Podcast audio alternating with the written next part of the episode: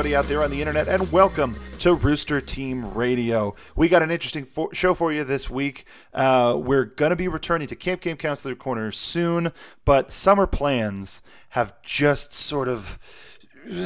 they've been pulling us in varying directions, but the con season is almost over, uh, with with one final one coming up uh, that will be way out of the way for. But speaking of con season, we're here to talk about some of the biggest uh, news to come out of RTX, even though we weren't attending. But we're going to talk about some of those with the rest of the team, starting with Megan Salinas.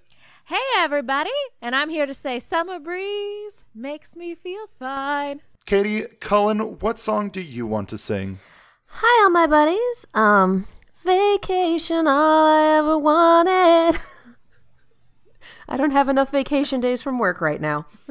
Very nice. I'm going to save everybody the trouble and just say the words Old Town Road. Anyway, moving on uh, to uh, Stacey Shuttleworth is not joining us this week. She is off to Comic Con. She, like, She took her horse to the Old Town Road. and that Old Town Road was down uh, in the Gaslamp Quarter in San Diego, California.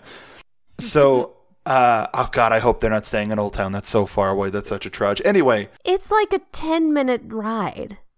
You get a train ticket and you're fine. That's not the con we're talking about.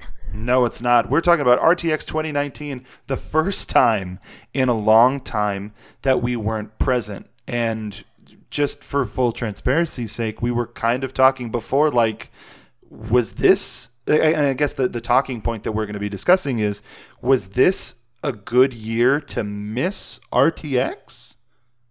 Upward, uh, upward inflection? I'm going to go with a whole lot of yes, just given the amount of announcements that we had across properties, just the average is uh much lower. Much lower.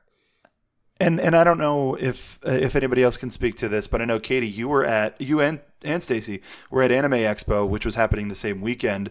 There's usually a scheduling conflict some somewhere. Uh, July seems to be a rough month for RTX, just in terms of con going as a whole.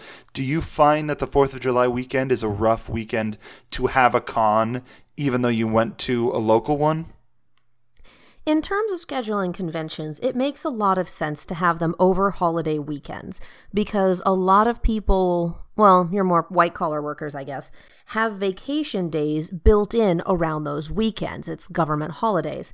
So you're going to be more likely to have attendees who will burn the extra vacation day and go to a con for full for 4 days, will have the extra time to travel, etc. So in terms of maximum number of attendees, it makes a lot of sense to have a convention over a holiday weekend. That said, I was very grateful that I was able to attend Anime Expo's press because I took the metro and it cost me a buck 75 each way, whereas a round trip flight to Austin on 4th of July weekend would have been 5 to 600 dollars easily. And then you add the hotel and then you add the food costs and then you add the yeah most of my ax expenses came from the fact that i spent part of it living in the artist alley which was my own damn fault and i regret nothing so yeah it's it makes sense from an organizational standpoint to have it over a 4th of july weekend but wow is it so much more expensive Very much so, and and I know I had mentioned in our Discord, which you can join. There's a link down below. Um, we we have the conversation going 24 seven, but it's it's one of those things where I was under the impression that, that I'd be able to go, and as I was sort of trying to assemble the funds for Andrea and I to go, it kept getting more expensive and more expensive and more expensive to the point where it's just it wasn't feasible. And it might be cheaper to to just visit Austin on an off-season weekend uh, or maybe go early for like South by or something just because my favorite part and and I um I Katie I'm, I'm sure everybody agrees but my one of the best parts of RTX and I think this year proved it was it's not about the what, it's about the who. oh absolutely And and. Austin is such a wonderful city that uh, we're we're lucky enough to be able to hang out with folks in the area if if schedules align uh, when I was driving across country, it did not align, and I was like, oh, we'll see you at RTX, and now I'm like, damn it. But um, Megan, in terms of looking from the outside in, how did this year? How did this year feel not being there? Um, like this this was such a sad. I mean, here's the thing. You you you guys make a really good point. Like I don't feel like from a media perspective we missed a whole lot. Like from a from a purely media slash journalistic perspective you know just kind of looking on twitter and kind of getting the updates there i was like oh okay cool. Look at that update and look at that update. I don't feel like there was a whole lot we missed on that particular front but like you were saying it's it's a who we missed that was that was heartbreaking and made it difficult. Um there were a lot of you know there are a lot of people who uh you know we we see every year at our panel that we didn't get to see this year. There are people that we only ever talk to on twitter um because they don't do the discord thing that we didn't get to see because we weren't there. And there are people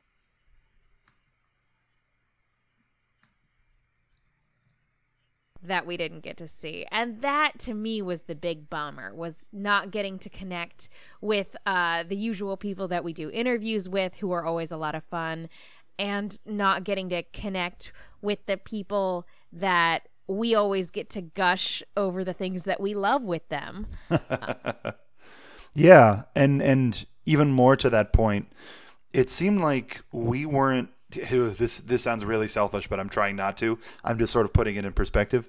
We weren't the only ones in our sort of RTX circle to not go. There were certain creators, certain talents, certain friends of ours, like uh, the the Concal guys. Not everybody went.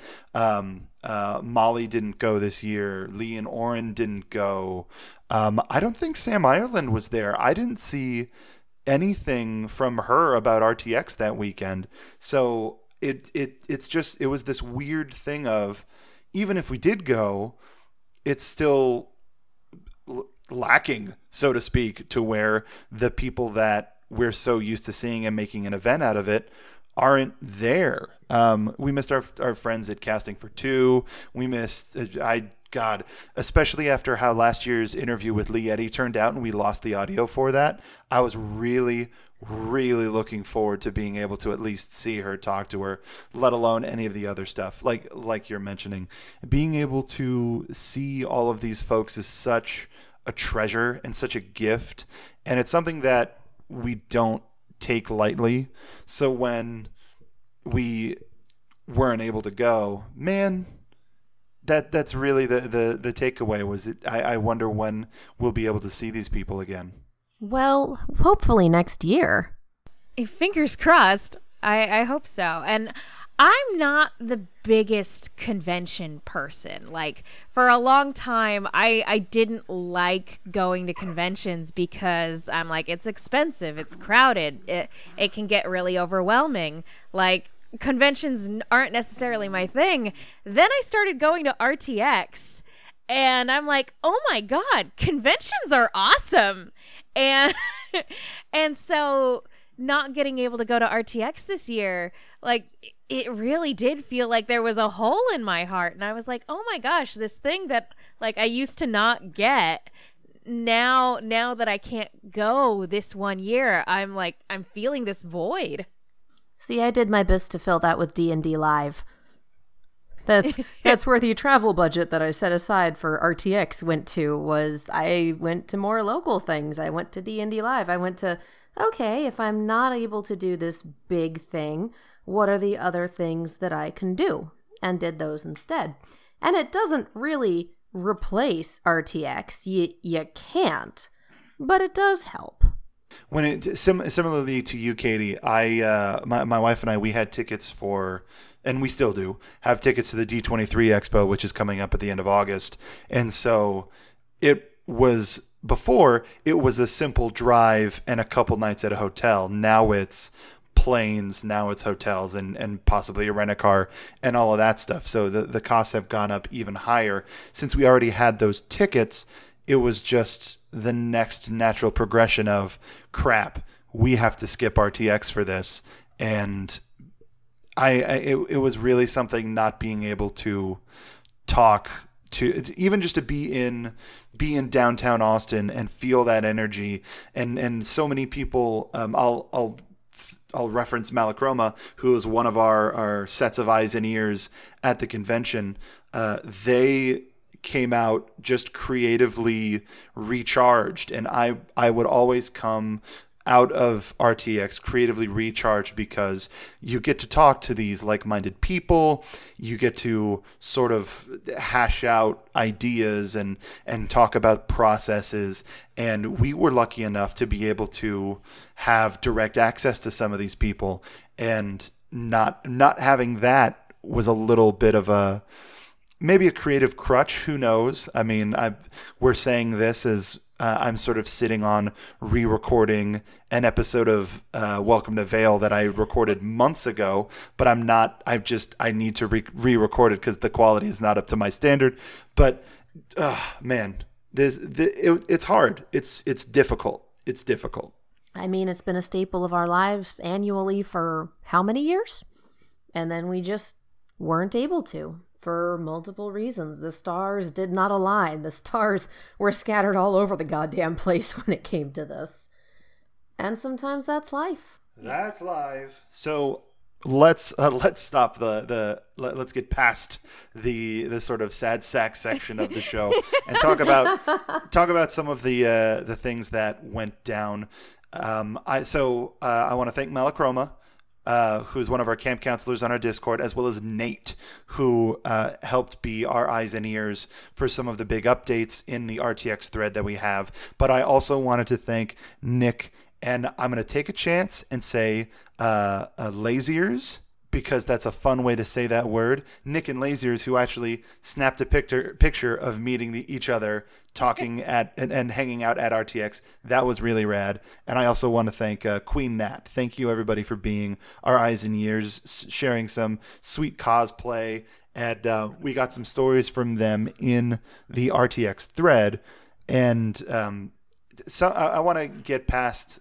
Uh, there was there was a little bit of uh, negativity that started the evening, and I don't know how uh, how knowledgeable y'all are of the Let's Play family, but there was an incident where uh, a fan at I, I say fan a an overexcited con goer uh, threw a moon ball to the stage and it hit one of the performers. Now there is a uh, a, a gag I would say in the Achievement Hunter office where they call moonball they call for a moonball, they throw it against the wall, and wherever it lands, it lands. So one of the things that I had been talking about with my wife actually when they started selling moonballs was when something like this was going to happen. And of course, first night, first segment of Lex, well, I, maybe not first segment, but during Let's Play Live, uh, a- any thoughts on this and and what Rooster Teeth can do moving forward to keep that sort of connection without getting too overbearing.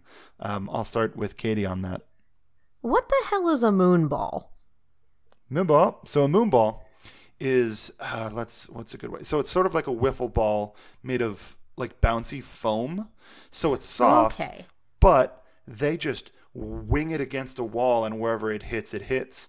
And I would highly, highly recommend just looking up Moonball and finding any of the videos that they do because eh, they're it's just it's like old jackass style people be stupid people being in pain for our enjoyment. Bless them. So it's like a stress squeezy ball. Kind of but with more more of a, a tactile um, catch sort of a thing. And they were okay. selling tower of pimp towers of pimp moonball sets where it was four gold ones and one black one. That's pretty great. Just asking for trouble, which they got. So this to me sounds like you know everyone does a senior prank at their high school. My senior year, the decision was because we had a second floor that overlooked the first floor in some areas, like the main lobby and half the cafeteria, was for people to stand along the railings on the second floor and drop, everyone drop bouncy balls onto the first floor at the same time. Relatively harmless prank. Everyone knew about it. Everyone kind of knew to clear out and not be standing under the walkway. And then people on the first floor started picking up the bouncy balls and winging them at each other, and one of them hit a substitute teacher in the eye, and shit went down. So, that's kind of what I think of when I hear about this because it's a fun prank. It's a fun thing to do with your friends. If you all if you all know each other, you know what the cue is, you know what to expect. It is someone from outside that social circle who does not understand that despite the fact that they are privy to the joke, they are not necessarily part of it, trying to be part of that social circle at an inappropriate moment. So, this is something where maybe they were a really big fan, maybe they're way too enthusiastic, maybe they lack the proper social skills to tell them that, hey, you shouldn't throw things at performers on a stage, or maybe they had imbibed that night and they're. Wow, what's the word that tells you not to do dumb shit? What's that word? Inhibitions. Thank you. Thank you for the word that tells you not to do dumb shit. Maybe So, I they mean, had, yeah, maybe they had lower inhibition, lower inhibitions for one reason or another. Regardless, they absolutely should not have done that. You shouldn't have to have a tweet on the official Twitter saying, "Please don't throw shit at people. If you do that, we're kicking you out of the con." It's the it's the no motorcycles on the uh, stage floor sign. You know that somebody took put a motorcycle on the fucking floor. That's why there's a sign. Someone did it. So, long story short, just don't. Just don't. Respect the fourth wall like it's an actual wall.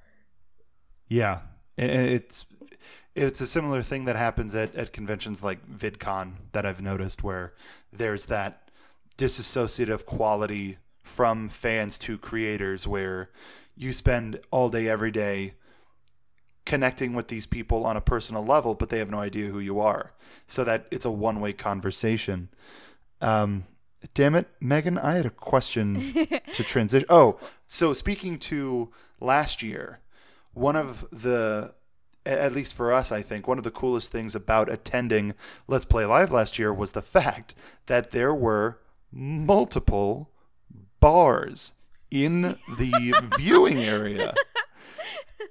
And so Yes. it and and and if for people who've never been to RTX, they have bars on the convention floor, which is just one of my favorite things in the whole damn world. You don't get that shit at Anime Expo. No, and I would not want it there.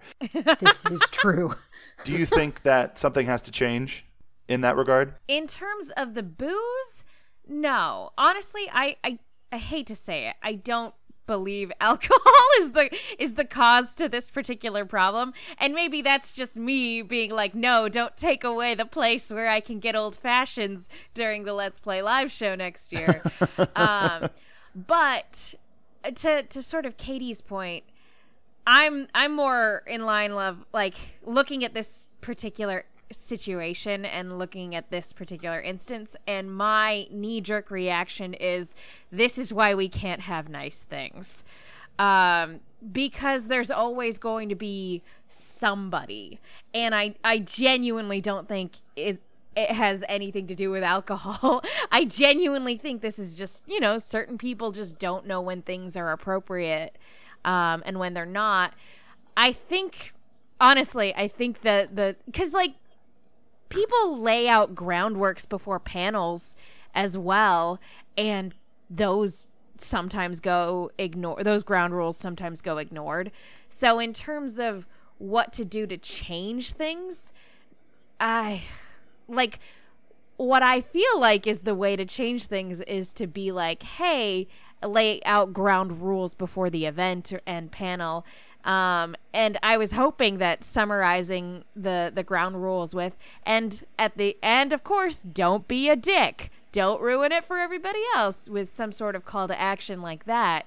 but I feel like if some of the ground rules are going to get ignored or if something that's blatantly obvious like don't throw things at the performer is going to get ignored then maybe the answer is to up security and to maybe have security keep a, a closer eye on what people bring in. But honestly if i saw somebody with a stress ball bringing it into the the the um the arena yeah yeah.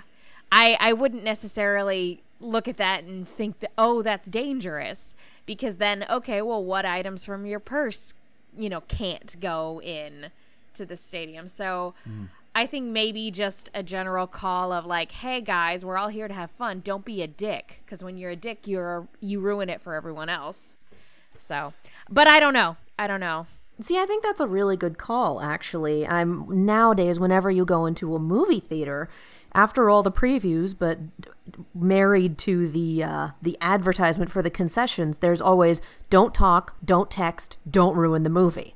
Like, just Yeah. straight up says that. Thank you, AMC. So, and Alamo also says, "Hey, no talking, no texting," and they will kick your ass out if you violate the rules. and uh, at arclight arclight very similar there's a person that stands up and gives that spiel Yeah. So I feel like movie theaters have got this down, and as much as it's like, do we really need to give the rules before every panel at a convention?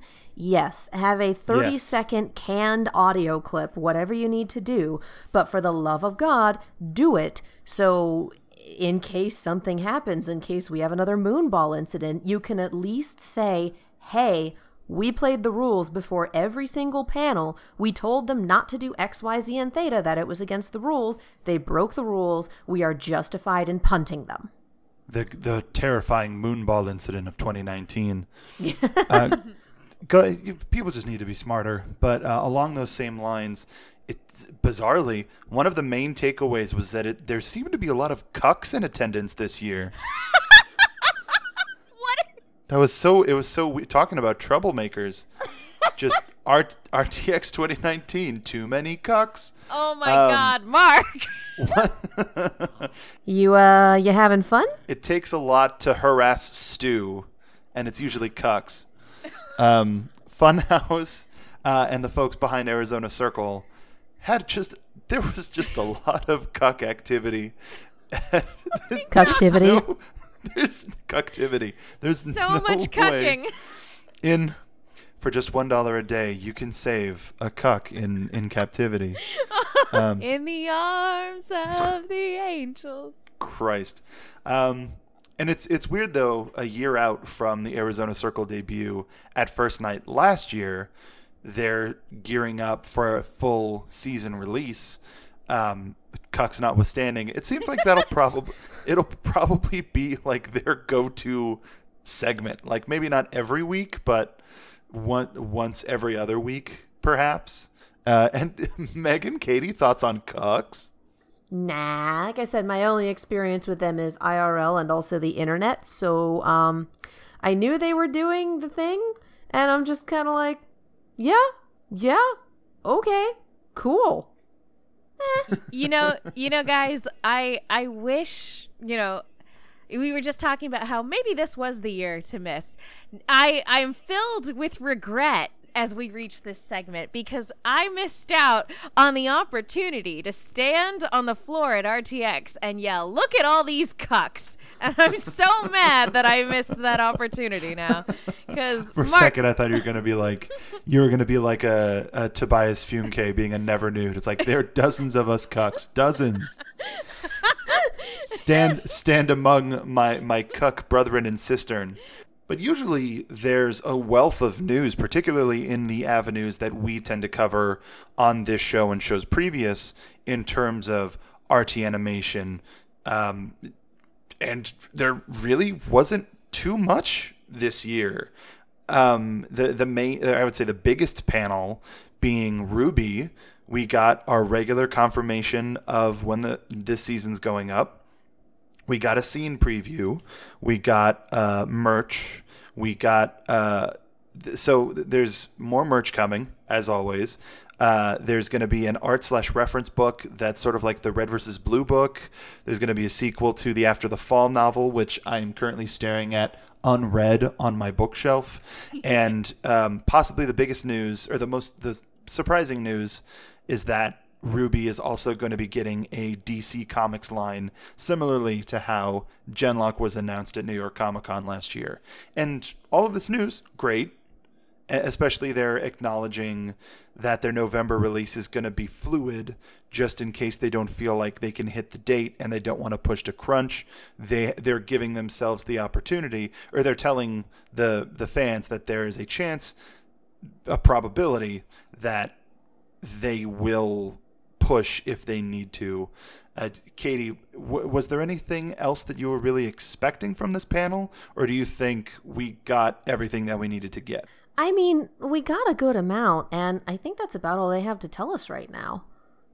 There's nothing wrong with that. It just it seems like it's not an extremely news heavy year. It's it's RWBY chugging along as usual. The biggest thing I'd say is the comics announcement. Megan, thoughts on the on the RWBY panel? Yeah, I kind of I kind of have to agree. I'm not really there's not really too many surprises. I, I think that the, the comic is a surprise, um, particularly looking at that poster of Team RWBY and Batman. um, that fills me with a with a childlike glee. Um, but yeah, the, as in terms of like actual announcements, it it it feels more like a hey guys, like you know, the panel from last year, uh, kind of very similar to that. We've got another book, um, you know, and and the poster. The I think the most surprising thing, honestly, the poster, and it's always a joy whenever the team gets new outfits. I think everyone has just been over the moon with everyone's look in this upcoming volume. Uh, Blake's haircut is definitely one that's been getting a lot of our t- attention in our Discord. I was going to ask you what what look was the most striking to you. Uh, I I love I do love Blake's haircut. Um, Ruby's shonen anime hair is is super cool. Weiss having the full on tangled braid, I think, is a highlight for a lot of people. Um, I'm gonna go. I'm gonna go with Blake's haircut though. That's that. That feels like the most drastic change. I think. Katie, what about you? I'm not gonna lie, the Weiss look just kind of killed me because I have hair not quite that long, but long enough. And let me tell you, if it's that thin in a ponytail, it does not get that thick when you braid it. I don't know if she braided that sucker around a foam cone or what, but that is not. Woof. I think there are a lot of people. I, I, agree, Katie. For me, it was Weiss too, for a couple of reasons. Um, people who who have been following us for a while know that I'm a sort of a sucker for costuming and and representation. Now we're going to be dealing with Weiss sort of on her home turf, and she's going to be uncomfortable. She's going to be tied up in knots. So the idea of the visual representation of her hair being tied up and twisted up is sort of a visual indication of how she's going to be feeling. But the act, the, some of the things that people are freaking out about are the red or quote ruby accents in her hair, which I think, or on, on her whole outfit, not just not just her hair, but I think that's representative of the support that she gets from the team being visually represented in her costume. And I've been saying it since season four. Weiss and the character of Weiss and the performance of Weiss has been just blowing up and has been one of my consistent favorite parts of any season of RWBY. and this is going to be no exception. Uh, Jacques Schnee for dead. That's that's uh, my campaign, but um, yeah, I, I, agree with y'all. It's it's sort of running the running the ropes at this point, but one of the big non-inclusions of the RWBY panel was no word on RWBY Chibi. And that was very surprising to me. Now, I did say during the convention, no news is good news. And we will return to that concept with other franchises that have yet to be talked about. But particularly with RWBY Chibi, there's so much that gets tied to that franchise that it's a little surprising that we're not seeing anything. Their merchandise line of the blind boxes, all of the models are based on the RWBY Chibi models. All of the merch that they get from the chibi line that they sell on their store at their store is huge, remarkable. And also just the franchising of RWBY, keeping RWBY Chibi. As I talked to Sam Ireland, uh, I don't know if it was last year, or the year before, but RWBY Chibi is a way for younger audiences to get familiar with the brand without it being the terrifying monsters and very disturbing like can you there's no chibi Nuckelavee Uh, there should be. I've been saying it for years. There truly, truly should be. I will make the argument we don't have any new RWBY Chibi for this series. However, this was actually at Anime Expo. There was a RWBY Chibi game, essentially. I mean, it's straight up Candy Crush, but there was a RWBY Chibi branded game. Yeah, and then it was also announced that they're coming to Knights Chronicle. There's yeah, there's a lot of of solid RWBY RWBY representation. Representation. Now it's not as good of a word, but How dare um, you. But may I mean, it, it, this is a little too indie studio as a suggestion, but I wonder if they're trying to see what the sort of bleed in for RWBY Chibi into just as a as a game and as a franchise and people go oh this is a show i thought it was just a an app and then that brings they're trying if they're just trying to widen their audience before they relaunch with another season That could be it. That's that's entirely possible. Um, I'm wondering, and this is this is something we sort of talked about when we had our last Rooster Team Radio discussion when we were talking about um, the Glassdoor controversy. I'm kind of wondering if maybe the reason why RWBY this this year was just kind of business as usual and why it sort of is all quiet on the western front is because maybe you know and and i'm i'm also kind of like looking at the the fact that the comics um, was also kind of announced kind of jogged my memory. Uh you know we we we made this discussion last time.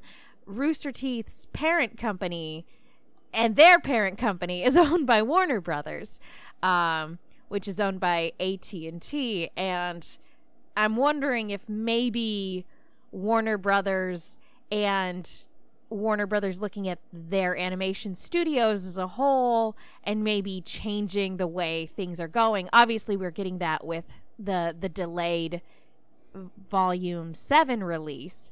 So we're we're hopefully that means change is happening, but I'm wondering if maybe that's why it's sort of all quiet on the western front in regards to a lot of other news or and why the news we're getting for RWBY is just sort of business as usual. Look at this cool look at this cool tie-in stuff that you know that this property is associated with which don't get me wrong super cool Uh, you, you actually just gave me an idea, Megan. I saw Rooster Teeth posted that they they have a presence as a part of the Warner Brothers previews for Comic Con, and I wonder and and stuff seen was RWBY, gen:LOCK, live action, Lazer Team. I wonder if there's something that they're saving for the Comic Con audience, or if they're just going to stick to the DC Comics tie-in. it makes me wish that I had been able to attend upfronts this year because I know that, you know, Rooster Teeth had a presence at Warner Brothers upfronts this year. And um, one of my boss's bosses got to go to, you know, a whole bunch of screenings back in May. And it makes me go, man, I wish I could have gone to the Warner Brothers one to see what they were showing investors. Agreed, Katie. Were, were you gonna? Did you have a thought as well? I did on doing Comic Con stuff versus other things. I, having done the occasional Rooster Teeth Comic Con panel, and albeit this was a few years ago, it's been a chunk of time since I've been. I think that they may have one or two things to announce, but I don't think it will be anything big. I think they would have kept all of the big stuff they could possibly do for RTX because it's their own con. I do think a lot of their stuff will be a little more Q&A oriented because this is a different audience of fans who may or may not have been able to come to RTX. So this is their chance to ask questions and get to meet the Rooster Teeth people who are there and you know, they've got a limited number of people going. I think there's 4 of them, 4 or 5. So it's a much smaller Comic Con presence, and I don't think they would announce something huge when they just had RTX. Oh, agreed. Like I, I don't I don't think it was very likely, but I wonder if that's a parent company decision as opposed to them going, well, we want to announce all of our stuff at our convention. Sort of like what Mar- how Marvel treats Comic Con as well as D23 now that they've been acquired by Disney. That's a really this good is point. true. Um, but following the the idea of no news and no news still possibly being being good news, really quick, just to sort of throw it throw it out there.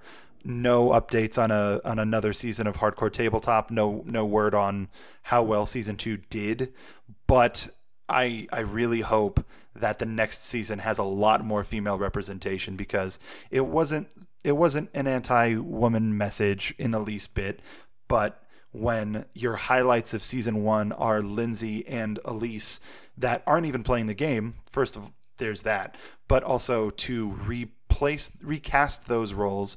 Maybe it was a scheduling thing, maybe it was a whatever, but to not have any female representation, I think, for this company, similarly to to the original Lazer Team, there for a company that's so representation forward, especially as we were just talking about RWBY, to have some of their main live action stuff be so deficient of female talent is is you, you got to ask the question as to why. It's kind of what we expect from the rest of entertainment, you know?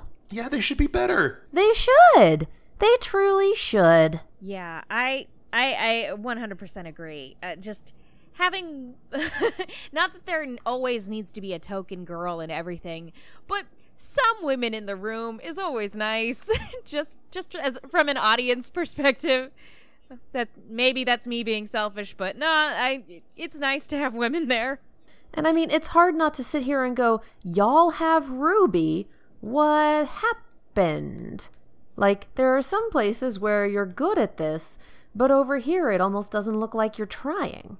And and to that point, Katie, it the I think the main reason why why I bring it up is if it's not if it's not a consistent message, you know, their their on air live action stuff is usually pretty pretty diverse when it comes to representation, but when you have something as as diverse as RWBY and the majority of your other stuff isn't, then RWBY and I know this isn't their intent, but then RWBY you, then it starts to feel like tokenism. Well, it's like we have that market taken care of over here with RWBY, so let's just do let's just do the guy movie. Let's just do the thing.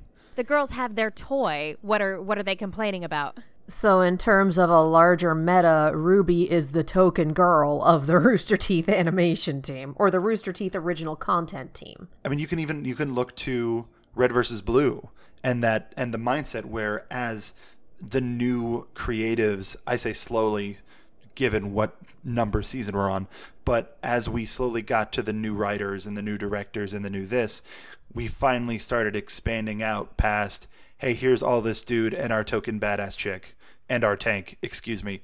But it, it it's it, it's that feeling of tokenism that I that I, I I know that they don't they don't mean to do it, but they have a lot. They have franchises with with great representation that we're not hearing anything from. This is all true. Do you guys remember back when we were on a, a different platform? Um, there was a particular story about how you know as a way to put their the female members of the company forward they were going to be doing these fashion lines in their store that focused more on women merch and women um you know women's clothing and that it was going to focus on a particular team as the seasons went on So so that was Lindsay got a line. Um, who all got a line? There, Barbara got Barbara a line. got a line. Um, and she got a second go too. Um, why am I blanking? I don't remember who else got a line. I think the only person I bought from was Lindsay. Yeah, I got I got a barb thing for my wife at at RTX, but other than that, like they and, and also I remember Katie, you being so vocal about how the, all of the stuff on the merch site is unisex as opposed to properly form fitting. And it was a thing where they were like, "Yup, here's our new initiative," and then that kind of slowed down too. I was actually literally just talking about this last night to a friend because we were talking about merchandise and fandoms, and Rooster Teeth came up. And it's a problem that they still haven't solved because some of their stuff, there's a lot of stuff that's made only for women, which is great. But the thing is, their print catalog, just in terms of all of the different designs that they have on the unisex side, is so massive and there's so much good stuff in there. But you know, it's all printed on shirts that aren't gonna fucking fit me or anyone with boobs. That it, it doesn't fit correctly, it doesn't fall correctly. Every woman listening to this with larger assets knows pretty much exactly what I'm talking about. And so saying that, well, part of the issue is yeah, it's nice to have stuff just for us, but I want this print that you have on unisex on women's because I would buy that and I would wear the hell out of that if it were on a shirt that fit me. And I think they took maybe three of their shirts, the boop shirt being one of them, and did that. And everything else, it's like completely separate lines. I'm like, no, that's not what I wanted. I wanted the attack on Grimm print there. I wanted people like grapes in a woman's cut. I wanted, you know, I wanted all the really awesome shit they already have on a t shirt cut that'll fit me well. I don't know why this is so much to ask. I do recall them doing a fairly large amount, but I do remember there was a, a Women of RT animation or a Women of Red versus Blue shirt that they released that was exclusive. Um, but that you know, um, and and I, I, will say I will play devil's advocate because I was in merchandise production for God a lot longer than I wanted to be. But um, when it comes to supply and uh, costs, all of the the women sized uh, apparel costs extra, and it, and it's a little bit more to supply it. But playing devil's angel's advocate, I guess. Um, Are you playing devil's when, advocate against your devil's advocate? I am. I'm like Kronk talking to his shoulder angel and devil. It's perfect. A company, a company like this. Now, I'm not going to project success. I don't know what their overheads are. I don't know what their their bottom line in terms of profit is. But when it comes to Re- the release schedule of merch that they have, they're trying to go for like a high fashion sort of a sort of a thing without covering the basics. And the basics can pay for the rest of the stuff that you want to do. Like cool you can have a limited run of 100 jeff shirts but use that to fund the the line for all ages and all body types and all all genders and creeds you know? It's it's cheaper and easier to do unisex, but you really because then, like you said, Katie, it doesn't fall right, and um, you then have to either change the design or spend man hours redesigning it for that shirt. Now, I'm not saying that that's a bad thing. That's just something that they have to put up or shut up and do. And it's it's very confusing. Like we we it sounds like we're shitting on the company, but I, I very much it's it's stuff that if people don't talk about it, it won't change. And I don't know. I know sometimes we get pinged from people that that listen. Hi everybody, but it's it's not like we're not glued to the ear of anybody. But in case anybody is out there listening, this is a real problem, and and it's something that could be fixed with money and you have that. You have you have a parent company now. Add that into your budget. A few years ago and it was it was a number of years ago it was i think before they actually had the new site going so a chunk of time. Uh, they did a survey about their merchandise and they asked for demographic information and they asked what you wanted and they had a comment section and then they released the results and far and away the comment section and the comments on the post where it was posted are can we get more women's merch? Can we get more of your prints in women's sizes? Uh, men coming on and saying, My girlfriend, my friend, my spouse, my whoever says that they really like your stuff, but the unisex doesn't fit them right and they would love to wear it in a girl size. Like, it's it's been a known issue and it has been a known issue for a long ass time. I think I'm past the point where I'm willing to accept an excuse as to why you can't get red army or blue army shirts in women's sizes. Like, that's the fucking basics, y'all.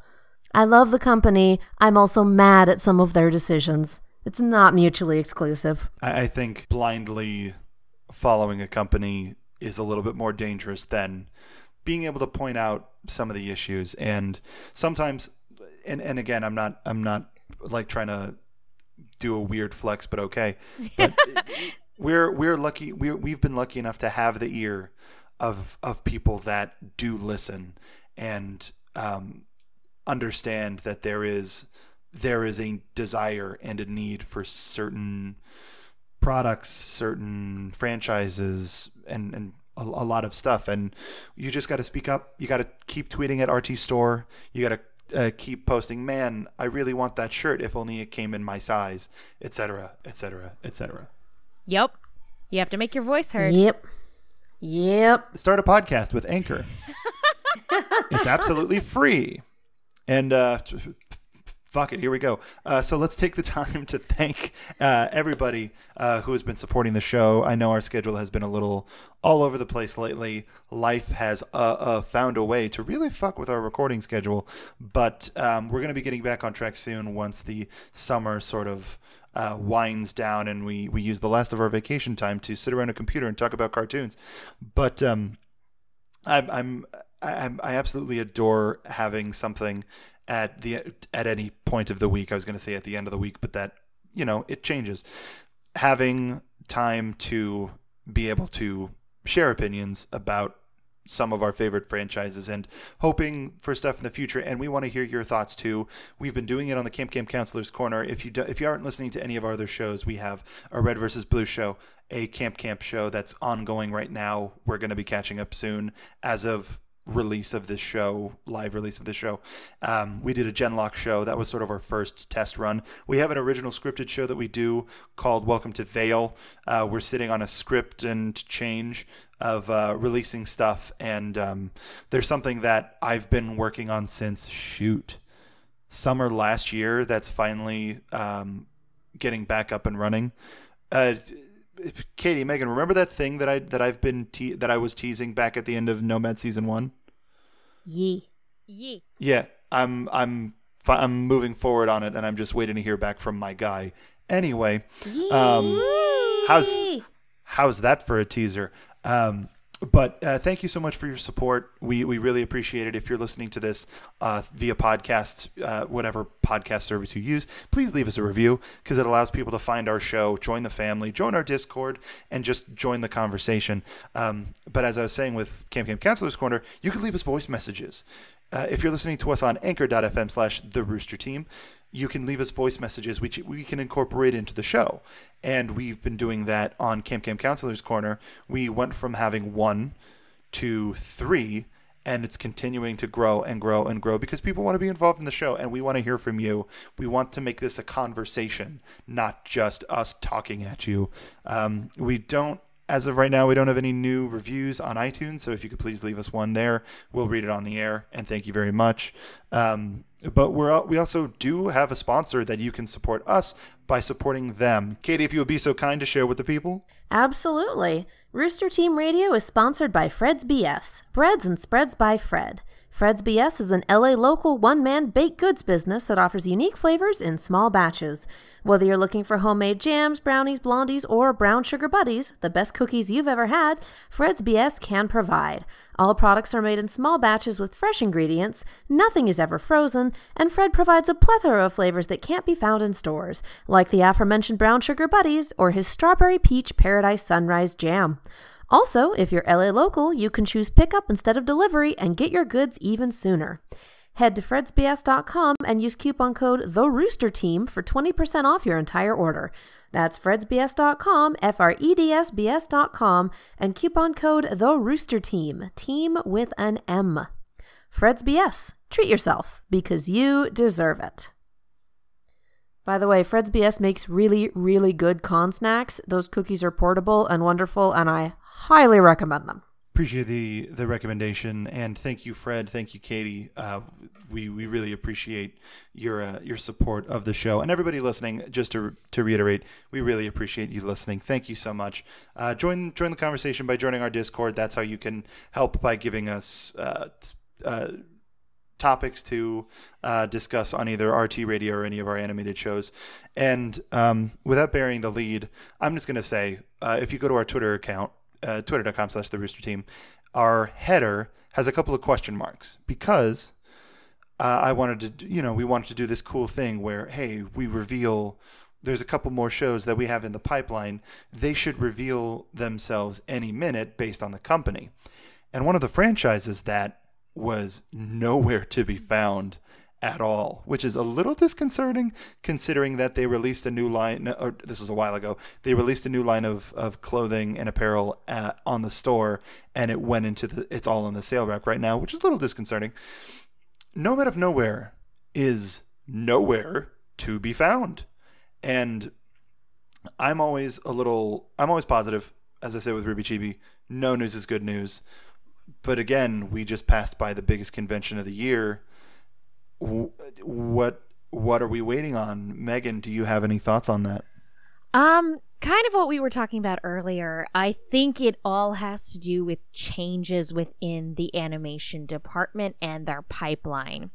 Um, we we talked a lot during our discussions of Nomad during its initial run. Uh, we talked on another platform about how it's not. It, it's a different type of show to create Nomad than it is for something like Camp Camp. And not not that Camp Camp's easy per se, but Nomad of Nowhere, you're creating new locations every time you have a new episode because usually the characters are somewhere new. That asset creation isn't easy and it takes time. And so Nomad being a more time intensive show or, or one that requires a little bit more of a time investment, it it makes sense to me that they would want to do you know I, I have no doubt they will do a season two but given the fact that all of these transitions are happening and RWBY is getting a later release and there's no word on you know when a season two for gen:LOCK might happen or you know it, it definitely will but you know a matter of when. It doesn't surprise me that a show that required a lot of time investment from the the team that they had that was already stretched thin it doesn't surprise me that there's not necessarily any update on it. It breaks my heart that we're not getting any news about it. But it also makes sense if Rooster Teeth needs to reevaluate how their workflow happens, how they can change the structure of their animation department so that you know they can continue producing these shows that we love without breaking their animators and you know without making sure that series are produced you know for for free. Um because that was a huge issue with the Glassdoor controversy was uh, it was estimated by folks on that website that about a third of RWBY had been made for free. So because of they weren't paying proper overtime. So it, it wouldn't surprise me if because of the extra asset creation that a show like nomad requires that they would take some time, wait to figure out how the their animation group is changing before they move forward with producing the next season. Pretty much exactly all of that, actually. Megan hit all of the points that I would be thinking of for that. Like the only other thing I could think of was, hell, maybe that's the announcement that they're saving for Comic Con. But I doubt that that's the case, and I really do think that it is in limbo until they can get a few other things sorted out with the animation department. And you know what? That's awesome. Get the things sorted out that you need to. We can wait. Yeah. It it like I said, it breaks my heart that we're not hearing any news because I I love Nomad so much. But I don't think it's worth the cost of the health and well-being of the animators and you know the the various production people involved I don't think it's worth their health and well being um, for me to get my cute little cartoon show. Um, so I You are I'm okay. absolutely right. I'm okay with waiting to get my happy show. Very agreed. It's a happy show. How dare. Especially, so we were lucky enough to be able to talk to people involved on multiple levels with the show. And it's adored by so many people on the crew that you would hope that they would get something to work on like Nomad. That's a passion project. Not to say that, that the other stuff isn't a passion project as well. Excuse me. But uh, agreed. We had a pretty clear heading for the end of season one. So I'm I'm hopeful that whenever season two does roll around, we get that we start getting a payoff. Maybe that's going to be the well, no, because that's red versus blue slot. Jeez, like we we've been talking about them moving around their schedule a lot, and hopefully, what I, what I'd like to hope for is that this. Um, new parent company situation allows them to properly hire more people and give instead of it being one team covering everything, multiple teams, sort of like uh, a game dev team where when it's this show's season, a lot of the people are working on the majority of the people are working on that show, but when it starts to switch, it starts dwindling where that one team moves into the new team and they start developing where hopefully the new leadership of RT animation helps point us in that direction because man we need some catharsis uh, some of the other j- just in terms of other stuff that happened at RTX that I want to get through because it's been an hour, y'all. Um, is um, we got word that there's immersion is going to be featured on Shark Week on Discovery this year. That's rad. Whoa. Very, very cool. Uh, we got the debut of the highly teased new Rooster Teeth games game, Vicious Circle, which is sort of a 4v1 uh, game that, that features uh, Jeff and, and Michael and Lindsay and Gus, I believe, is somewhere. And I think Barb is in it as well. That's right. I don't remember the exact cast. I probably should have pulled that up. But uh, well, there hopefully that gets released or at least goes into alpha or early access by the end of the year. And um, other than that, just a whole lot of merch, a whole lot of meet and greets, and a whole lot of beautiful people. And man, I cannot stress the sheer amount of cucks. Sorry, I I, I Talk really about bringing it. to, Talk about bringing it back. It's a vicious circle. Hey. Hey. I just wanted to. I it's I love popping Megan. Like it's it's one of my favorite things that that I've ever gotten to do as a part of this show and this group. But uh, yeah, it, it it's so because I can She's fun to break. Okay. I'm sorry. and also you your the severity of your laugh is an indicator of how well we're doing. Okay. Now now I'm now I'm thinking about it. Now I'm conscious of it. and now I'm like, well now I can't laugh or any laughter that I create. Oh no, it sounds forced. No, now I don't know what to do, Mark. Even while you're saying that, you're laughing. You're not wrong. Which is amazing. um, but um, we we talked a lot about uh, th- some of some of the issues, some of the takeaways, and and ultimately, I, I hope if you've made it this far, we've said it before, but but we'll say it again. This is not sort of a condemnation of Rooster Teeth as a company or of the RTX event. We are speaking our minds as people that were pretty deep in the paint when it came to going to these events. We got to go to a lot of the offsites. We got to we got access to a lot of the talent. Um, oh, that was the other thing I wanted to talk about. Um, one of the things that was lacking when it came to RTX this year was the live streaming of it. And the main stage was live streamed, but that was only Let's Play Team.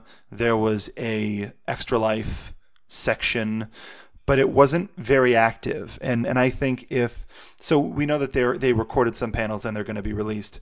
Not all of them, some of them, but I'm I'm really hoping that in the future, utilizing the time for the main stage to uh, maybe not necessarily if if you can't stream some other stuff due to whatever contracts or what have you like having they used to like fill in between the streams with content and it would be stuff that would be going out to the floor too but if if there's a way to have more of that because really, it, it, there was a, a, great segment where the entire Achievement Hunter team, sans Lindsay because it happened during the RWBY panel, played a game of Gmod Murder, which was highly entertaining. I don't know if you can go back and watch the streams on the website, but I would highly recommend it because it's very anytime they play murder is very funny but i hope in the future they have a little bit more of a plan when it comes to streaming the event and having the event accessible because it's a very new thing to have it sort of as closed as it was. Yeah, I know that's something that a lot of people were sad not to have. And yeah, just I know that a lot of people watch some of the smaller streams, some of the smaller ones. I mean, hell, we were one of the smaller streams at one point.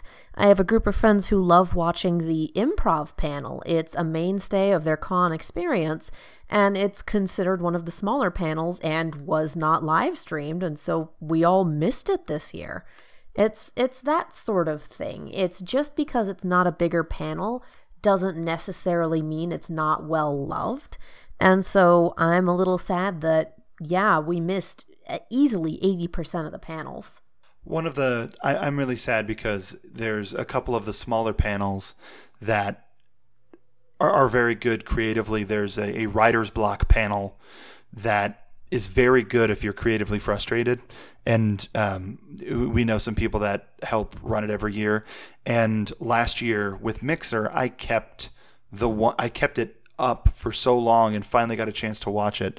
It's such a benefit for anybody who's trying to do anything creatively and for us trying to do stuff with Welcome to Vale. It was beyond helpful, and the the new RWBY book's going to be very helpful with that too.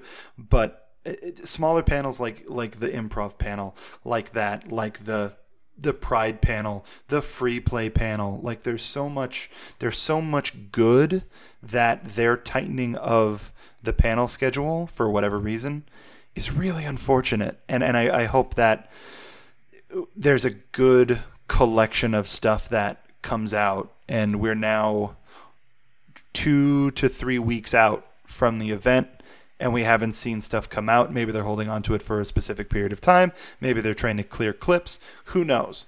Either way, I hope we get to see it sooner rather than later. Megan, is, is there anything that, that you wanted to add to this? Um, just you know, to, to just wanted to reiterate that yeah, it was a huge it was a huge bummer not being able to participate in that sort of capacity too because you know we we all have a fondness for those smaller panels because we were a smaller panel. Um, and hopefully we'll have a small panel next year um, you know if everything goes according to plan. But for for me, I I understand. It's it's rough, but like, you know, we're all content creators. And so I think we can look at something like this from a place of empathy of like hey, you know, we know it's hard when you're you're putting on a show. It's it's really tough and you can't always give everybody what you wanted and technical difficulties are a thing and it's really tough especially again during this particular year of transition so I understand. What I'm really hoping though is that they really take this and learn from it. And it it seems like they already knew that it wasn't going to be great you know when they made the announcement. They knew that it wasn't up to their normal standard. And so i hope that with that that moving forward they'll be able to figure out a way to be more inclusive in that regard. So I'm I'm hoping that this was just a blip and that ultimately it's a it sucks but it's a learning experience and we can all move on and learn from it. Yeah, and it's one of those things where you're really only talking about a yearly convention for the year until the next one. Yep. Even when it comes to like RTX, Australia, Sydney, wherever wherever it happens to be this year, um, even then the the RTX talk starts to die down and then build back up and then die back down because there are, there's always something. There's always something with them but it it's there's always an opportunity for them. Um, I mean there was a big there's a podcast festival this year. Um, some some old friends of mine the Valleyfolk were there and it would have been nice to see them uh, in that setting. But it's it's one of those things where there's all these little or the, the animation festival continued. It's one of those things where all these little blips you, you may see them advertised but if you don't go, how does that live on? But then does that make the ticket that much more special because you weren't able to watch the VOD or, or however you want to however you want to treat it. So w- with this, I, I think we should go into sort of final thoughts and what we're hoping for for RTX 2020 aside from us being there. And uh, I'll start with you, Katie. More seasons of all the shows I like. I'm simple. I'm just I'm simple. In terms of official capacity, yeah, that's that's what I want. I want more Nomad. I want confirmation of more Red versus Blue and more RWBY and more RWBY Chibi and more gen:LOCK and all that fun stuff. And this, for me, on top of the well, why didn't I go this year? There wasn't a lot to be announced, and most of the dozen or so friends that I tend to go with and stay with for RTX were unable to go. I think two of them made it this year. And the rest of us all knew pretty early that it wasn't happening. So it's not something that Rooster Teeth, the company, can do, but man, I want all my friends to go again. Yeah, you, like even just our hang, like our little night on Sixth Street, where we just go out to the Iron Cactus or whatever, is is always just such a nice thing. Because even Yeah. when we were all living in the same state, we never did stuff like that, and RTX was a good excuse for that. I I agree, Katie. Um, Megan, sort of final thoughts, previews, some stuff you want to see. Yeah, I mean, same. Obviously, next year I hope I hope I get to see my friends. Um, I hope I get to see my friends. I hope we come back, you know, next year and have more Welcome to Vale stuff to to talk about and more little skits to do and things like that. And mo, you know, I I want to see you guys and I want to see uh, all the people we talk to on our Discord channel and who hit us up on Twitter, all that fun stuff. Uh, from Rooster Teeth as a company, um, I I like what they presented this year. What I'm really hoping though is that they really that this is a turning point for them in a in a positive regard. That I again, gen:LOCK was spectacular and Nomad was fabulous and this was probably the best season of RWBY yet and Red versus Blue really picked up its storytelling in this particular season as well. Um so consistently we're getting good stuff you know and you know we're in the middle of camp camp counselors corner so i feel like i don't need to talk about how great camp camp is because we're doing that every week but so we're consistently getting this really really good content from them i'm hoping that the big thing for them is that the change that's coming is the best thing for their employees and i hope that the announcements or lack of announcements for rtx this year are indicative of things changing and not just saying, oh, we're going to get better because RWBY's not coming out until later. Like, I'm really hoping that this is indicative of larger change within the company and that we're going to be moving in the right direction. I agree wholeheartedly with both of y'all. More, what's the? I can't think of the word, but more more responsibility when it comes to appealing to as many audiences as they can, which I'm sure from a business standpoint, a money making standpoint, is the idea already. But then having now you have the audience, what do you do with them? How do you how do you sustain them? Like a subscription box, they've already sort of changed how that works we got an announcement from Matt near the end of the show that um, first is going to be become a more tiered system, and there's going to be some changes happening with a feature that people have been looking forward to for a while, with little to no information past that. So, what is that going to entail? And and you can't you can't just have when you have these partners like VRV, Warner Brothers, and your your and you post to YouTube regularly your exclusivity starts to sort of dwindle. And I say dwindle, but I, I mean that in, in a case of like your stuff isn't as rare. And if people can find it over here, over there, then they won't necessarily pay for it firsthand. You know, if you make it cheap, you make it easy, people will want to support you. And if, if you have a shirt with a logo on it in the size that people want to wear it, man, people buy all sorts of crap. It's it, really so you just really you just gotta you gotta learn. You would think they would learn after X amount of years doing this and X amount of years moving forward, but um, the the company creatively seems to be in a very good state. So let's just see more of that. Last year, they introduced the idea of the animation grant. And while the whole thing with Motor Knight seemed to have fall through, there's still the possibility for other stuff like the Rob McElhenney show. We didn't hear anything about that this year. Needleface or whatever it was called. There, mm-hmm. there's a whole lot of stuff that we know about that's in the periphery that they're just not acknowledging, and we don't know whether that's a good thing or a bad thing. So we're going to have to wait to find out. Similarly to how y'all are going to have to wait to find out how we finish up this season of Camp Camp Counselor's Corner because we need to catch up. But make sure you stay tuned here to Rooster Team Radio because as as all of this stuff gets announced, we're going to be doing more stuff. We're going to be recording more, and we want to include you, the audience. So make sure leave us a voice message down below. Join our Discord. Before we go, if everybody wants to, let's just go around the horn, hit our socials real quick, and any sort of final messages. Uh, Megan, I'll start with you. Hey guys, you guys can follow me on Twitter and Instagram at the Menguin. That's T H E M E N G U I N. I also have a YouTube channel called Silver Screams where me and my cohort, I don't know, she's around here somewhere, uh, talk about horror related things. And I also do a Lost retrospective podcast with my co host Will Link. He loves Lost and I don't. And we discuss. How about you, Katie? I'm Katie. You can follow me all over the social medias as well as on YouTube and Twitch at Kiaxet. That is K I A X E T.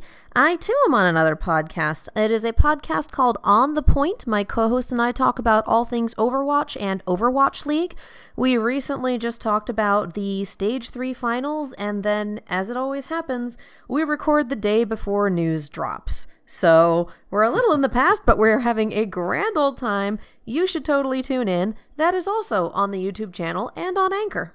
And you can find me at Mark B. Donica on Twitter and Instagram. You can find the team at the Rooster Team.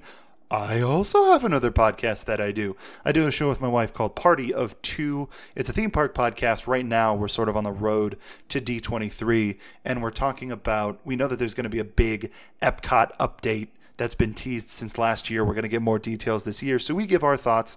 Uh, last week, we talked about the Land Pavilion. Very interesting. And this week, we talked about the Living Seas Pavilion. We're sort of going pavilion by pavilion, but um, we're going to hit the Universal news soon. We're going to talk about the Super Mario or Super Nintendo World a leak of the map. We're going to be talking about that soon. And we're hoping to do a lot of stuff from D23 itself. So make sure you head over to Party of Two for that. But also, stay tuned here at the Rooster Team. We're trying to put stuff out as weekly as possible. and if you want to, if you want to get the updates on how we're doing in terms of putting stuff out, please follow us on Twitter at the Rooster Team. Support us, teepublic.com slash the Rooster Team. Also, join our Discord. Thank you so much for joining us for Rooster Team Radio. We will see you next time.